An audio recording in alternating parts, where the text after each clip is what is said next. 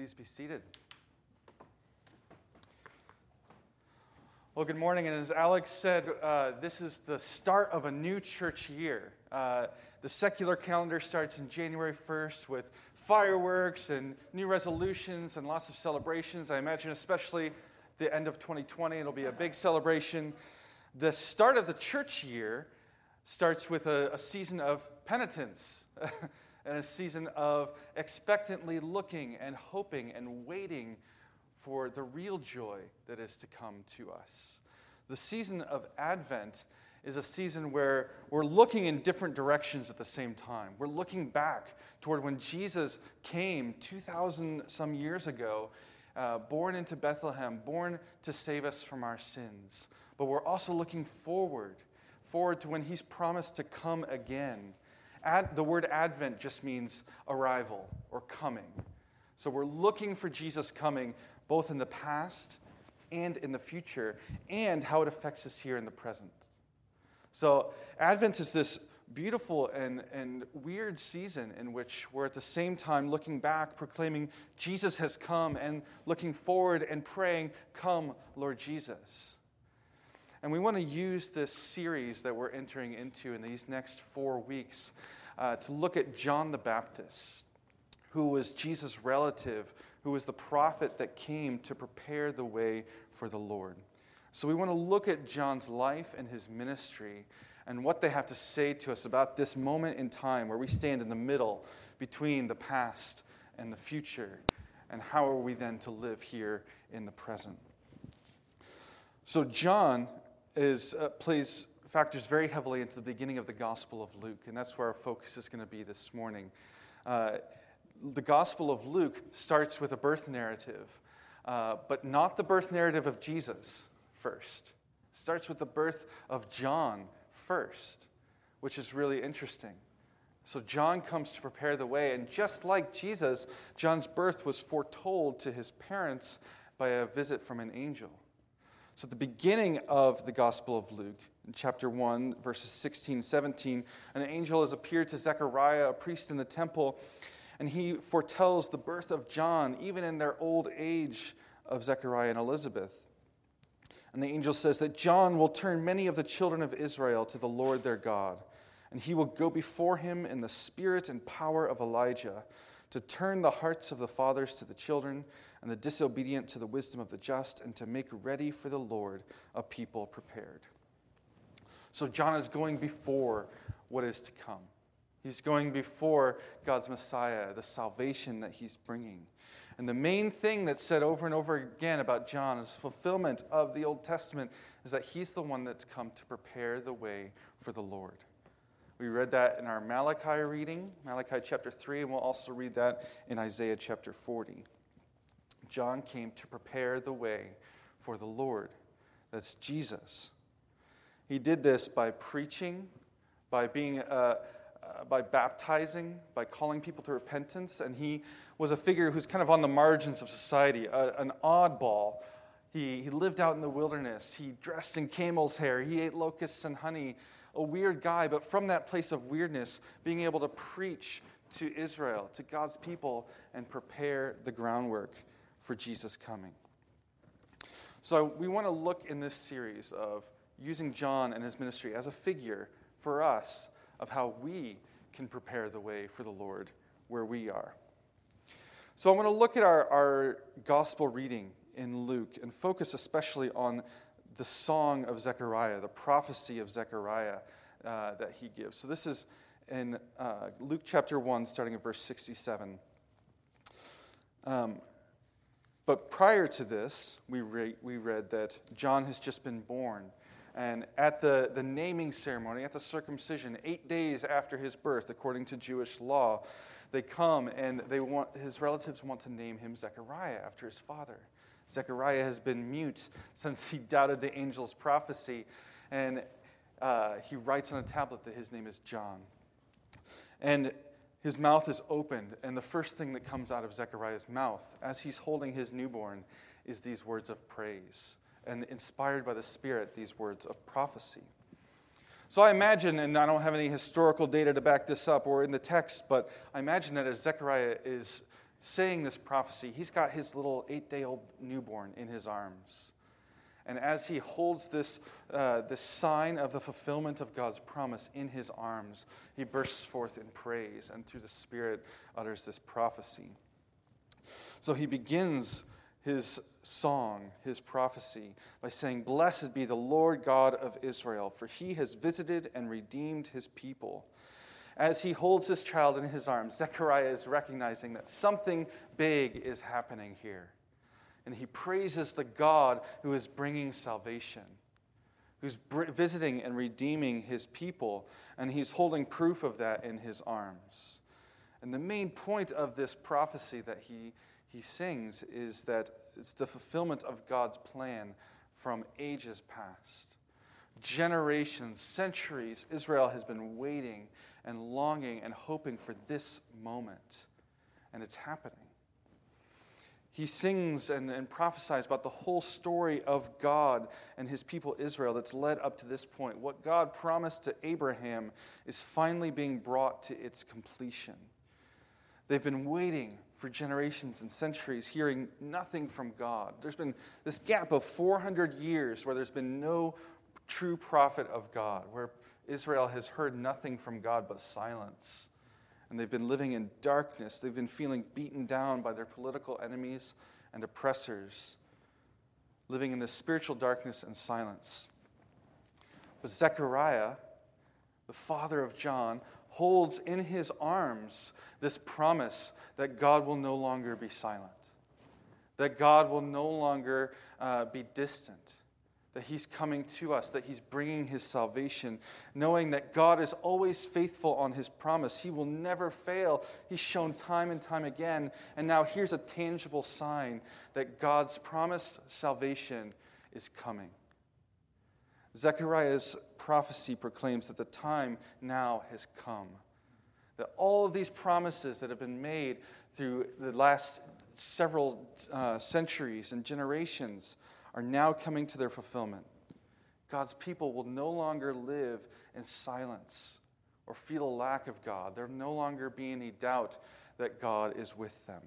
Salvation is coming to God's people. And so Zechariah praises the Lord who brings this salvation.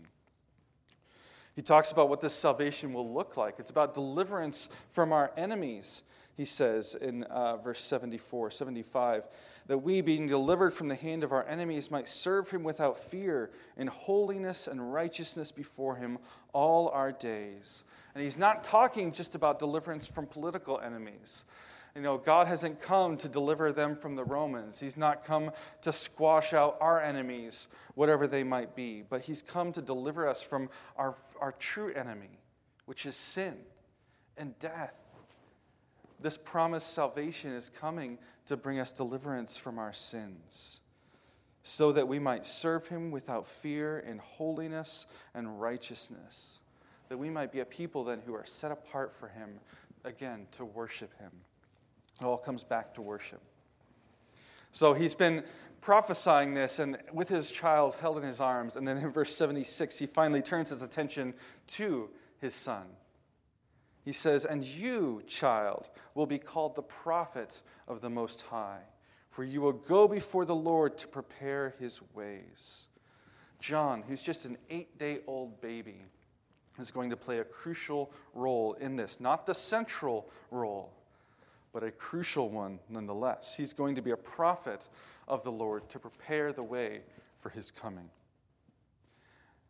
And he's going to do this by giving knowledge of salvation and the forgiveness of sins. John is not the one who's going to save the people, but he's going to tell the people how their salvation is coming. He's preparing the way for the true Savior by telling people here's what salvation is going to look like. Here's how your forgiveness of sins can be brought about. And then verse 78, 79, Zechariah says, Because of the tender mercy of our God, whereby the sunrise shall visit us from on high, to give light to those who sit in darkness and in the shadow of death, to guide our feet into the way of peace. God is bringing this about because of his tender, loving, fatherly mercy. Because he loves his people and he delights to bring them salvation. And he, just as much as we might have been longing for salvation, he's been longing to bring it. And this will come like the sunrise, lighting up the dark, pushing away the darkness. And when the sun rises in the morning, the darkness isn't able to push back against that. The darkness can only be overwhelmed by the light. Uh, darkness isn't actually a force in itself, it's just a lack of light. So when the sunrise comes, it cannot be stopped. It cannot be overwhelmed. It cannot be overcome. And so is God's salvation. That it comes as sure and as powerful as the rising of the sun. Where night has covered us, where night has reigned and darkness has reigned, the dawn is coming. Isaiah says that those who walked in darkness have seen a great light. And Zechariah might even be alluding to that verse here from Isaiah 9. But he's saying that this coming salvation is as sure as the rising of the sun. So if you're confident that tomorrow morning the sun is going to rise and day is going to come, you can have that same level of confidence in Jesus. You can have that same assurance in his salvation that's coming to you. And that same assurance that he will come again. It's as sure as the rising of the sun. And for us who feel like we've been living in darkness, who maybe some feel like they've living, been living in the silence of God, the dawn is coming. Light is shining upon you. Salvation that's long promised long awaited, long prayed for, is coming to God's people. And John is born into this moment to prepare the way. So, in light of the salvation that's coming, we want to look for a little bit at what it means to prepare the way. What did it mean for John, and what does it mean for us? The idea of preparing the way assumes that something is coming. So we have this expectation that something big is coming that requires preparation. And to prepare the way means that there's a path that needs to be made and a way that needs to be uh, carved out for a smooth coming of, of what is coming. It's about removing obstacles, making a clear path for the real work to be done.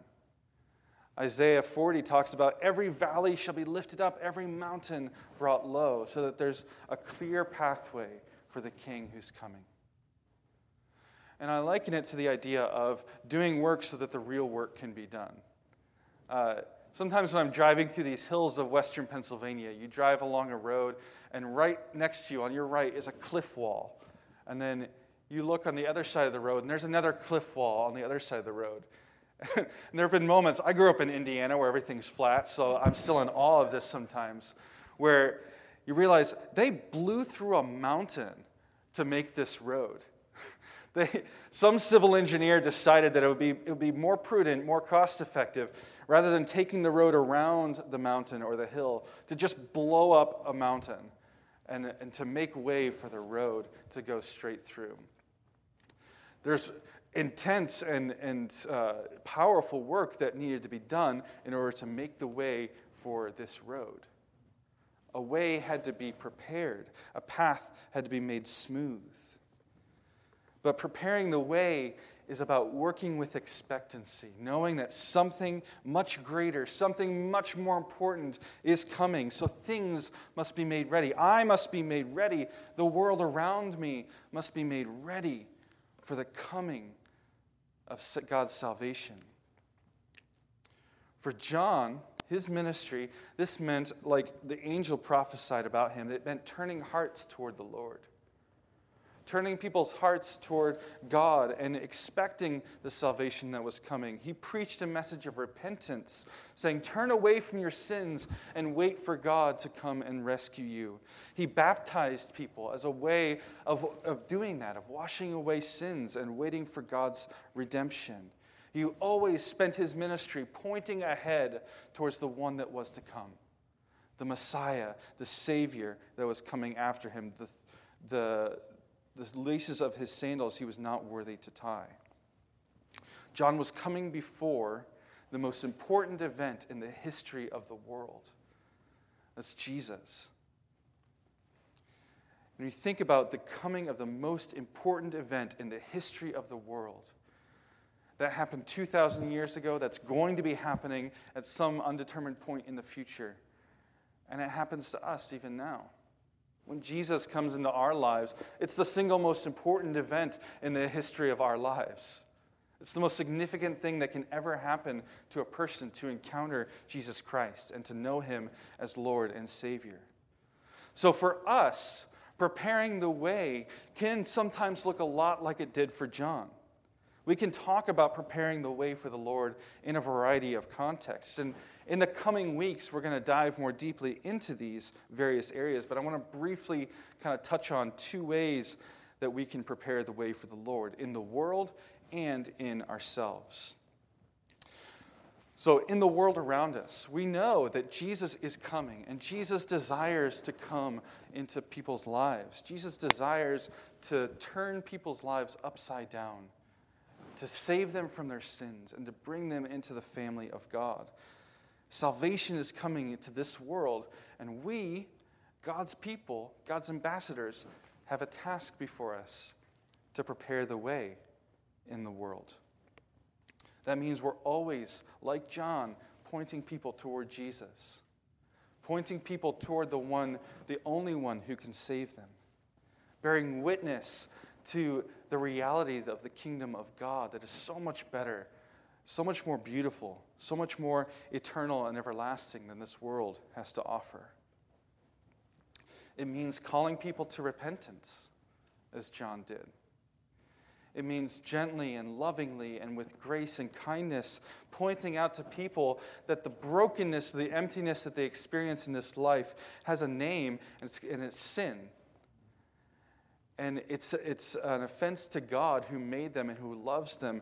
And God has given us good news in Jesus Christ as a remedy for sin.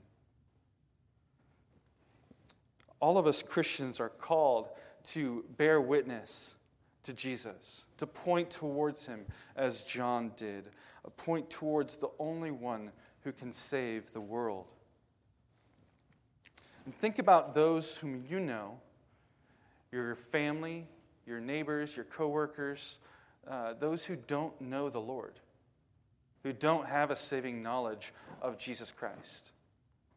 And think about how God loves them and God wants to meet them and to encounter, for them to encounter Him, for their lives to be turned upside down, for the most significant event in, the, in their entire lives to be to meet Jesus. Coming to know Him would turn everything upside down, would change their lives for all of eternity. God wants that for them. And you have an opportunity to prepare his way by bearing witness to Jesus, by, by showing how the, what the kingdom of God looks like, by showing the beauty and the abundance of living life in Christ, by calling them to repentance when needed. We are called to prepare God's way in this world. We're also called, though, to prepare his way in ourselves. And this is what we talk about when we talk about discipleship being disciples of Jesus, following after him. Because Jesus' salvation is coming to us, his redemption is coming to us, his Holy Spirit is coming to transform us. And we have the task in ourselves of preparing his way. And one of the ways that we can do this is through what are commonly called spiritual disciplines. These are these time tested practices and activities of the Christian life that have been proven over and over again of saying, this is not what saves you, but this is how to live in the Christian life and so that you will flourish and grow in Christ. I'm talking about things like prayer, scripture, coming to church and living in Christian community, tithing, giving, fasting, all of these things that uh, are, have come to be known as this is what Christians do, but it's not about making you a good Christian, it's about preparing the way for Jesus to transform you. Now, one illustration of this that struck me recently was uh, in, in our household, Saturday mornings are for chores and, and pancakes. But pancakes first, then chores. One of my chores after, after eating pancakes is vacuuming uh, the house and doing the bathrooms. But I try to get to the vacuuming as quickly as possible after breakfast because my kids have this amazing talent of destroying the house in a very short amount of time by scattering all their toys and, and things all over the floors. And so I have to uh, encourage them and tell them and command them and work with them uh, to pick up their toys so that I can vacuum. And there's a work that needs to be done and a cleaning that needs to get done so that the real cleaning can get done. So I have to help them to clean up the living room so that I can, I can vacuum. The real cleaning needs to get done, but there's a, a, a cleaning that needs to get done in order to make way for that. So when we talk about spiritual disciplines, when we talk about preparing the way for the Lord, we're talking about the work that needs to be done so that the real work can get done. And Jesus is the one that does the real work in us. And all that we can do is make a sure and straight path for Him to do that. To make sure there is no obstacle in His way from the work that He wants to do in transforming us and making us holy. So when I read scripture, it's not about making myself holy. It's not about just training my mind, but it's about allowing the Spirit of God, the Spirit of Jesus, to transform me and to make me holy. When I pray, it's not about trying to make myself holy or, or a better person. It's about putting myself in a position where Jesus can transform me.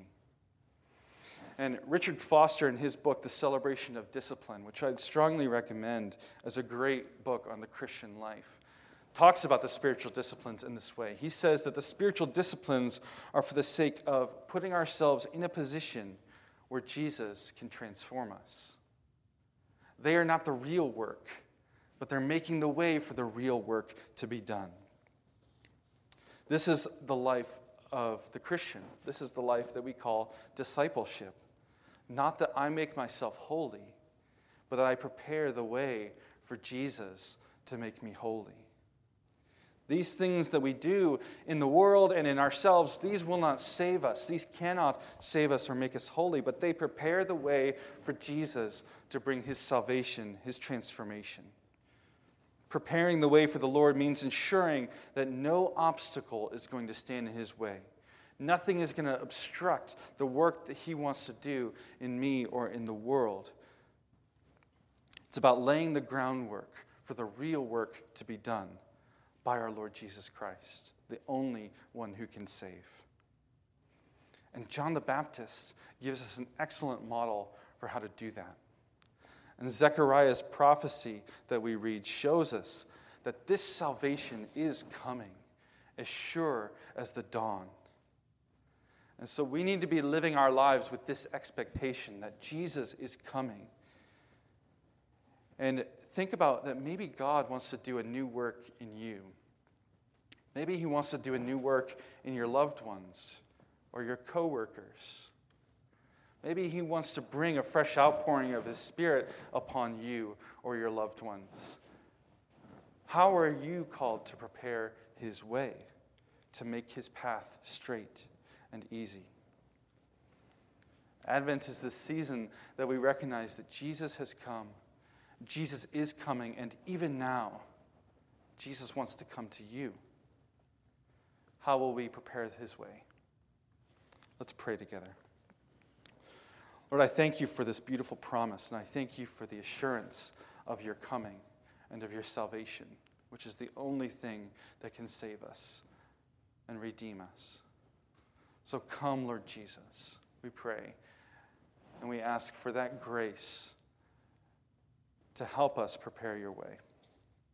Amen.